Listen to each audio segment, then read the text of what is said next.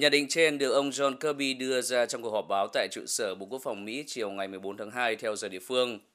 Trước câu hỏi của phóng viên về tuyên bố của Tổng thống Volodymyr Zelensky rằng 16 tháng 2 sẽ là ngày Nga phát động tấn công Ukraine, ông Kirby lưu ý sẽ không thảo luận về các đánh giá tình báo cụ thể và cho biết. Tôi sẽ không đề cập về một ngày cụ thể và tôi không nghĩ điều đó là thông minh. Tôi chỉ nói với các bạn rằng hoàn toàn có khả năng ông ấy động binh mà không cảnh báo trước.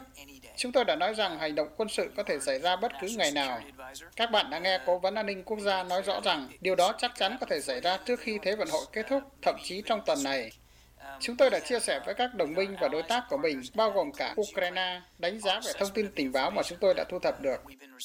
Trước đó cùng ngày, hãng tin AP trích dẫn thông tin tình báo do Mỹ thu thập được, trong đó cũng cho rằng Nga đang coi 16 tháng 2 là ngày mục tiêu cho một cuộc tấn công sang Ukraine.